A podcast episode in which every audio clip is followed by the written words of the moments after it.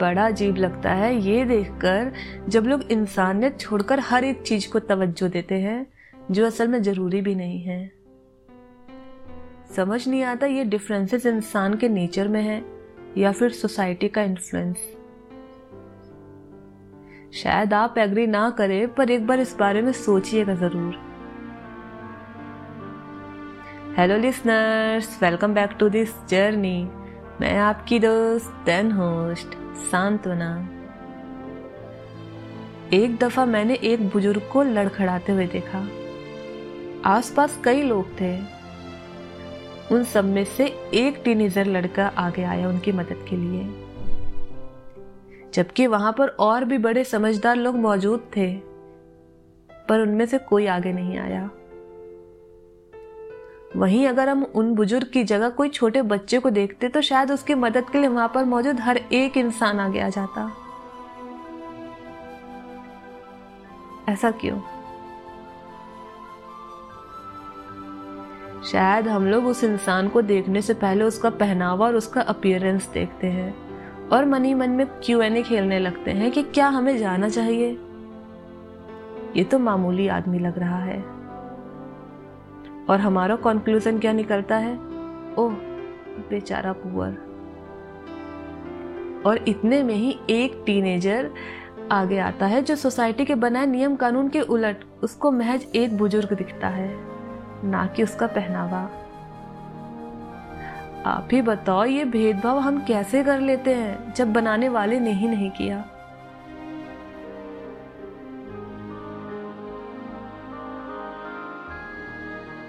हम western culture को बहुत ज़ोर शोर से अपना रहे हैं। चलो, वेस्टर्न कल्चर में तो सिर्फ़ black and white Christian and Jews differences हैं।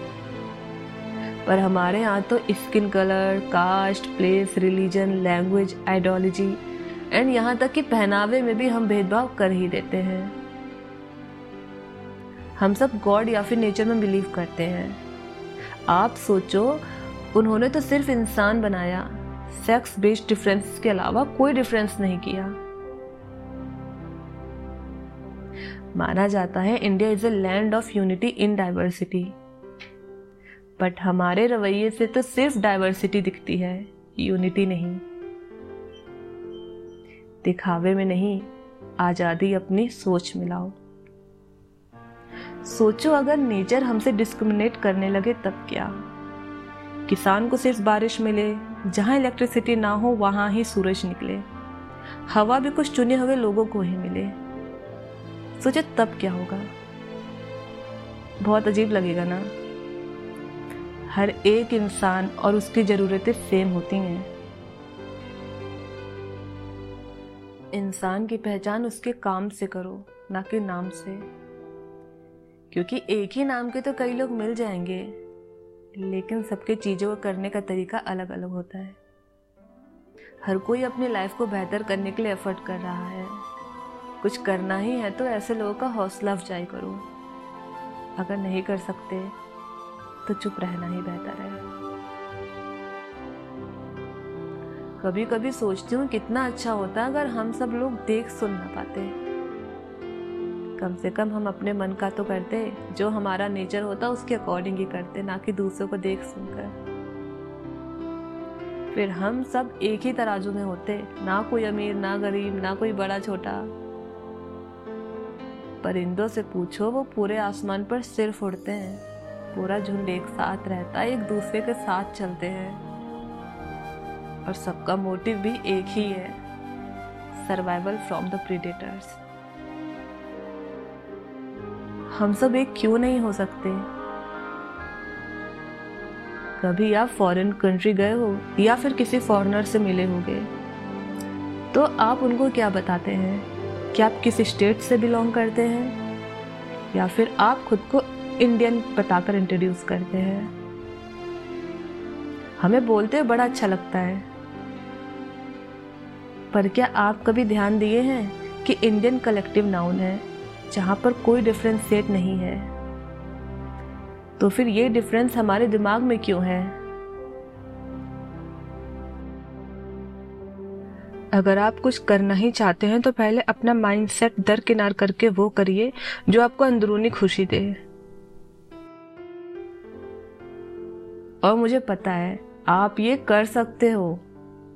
पता है क्यों? क्योंकि जब लॉकडाउन और सिचुएशन और भी वर्स्ट हो रही थी, तब हर कोई आगे बढ़कर उससे जो बल पड़ रहा था, वो कर रहा था। हमने तब तो कोई डिस्क्रिमिनेशन नहीं किया। उस वक्त सिर्फ़ हमें इंसान दिख रहे थे। है ना?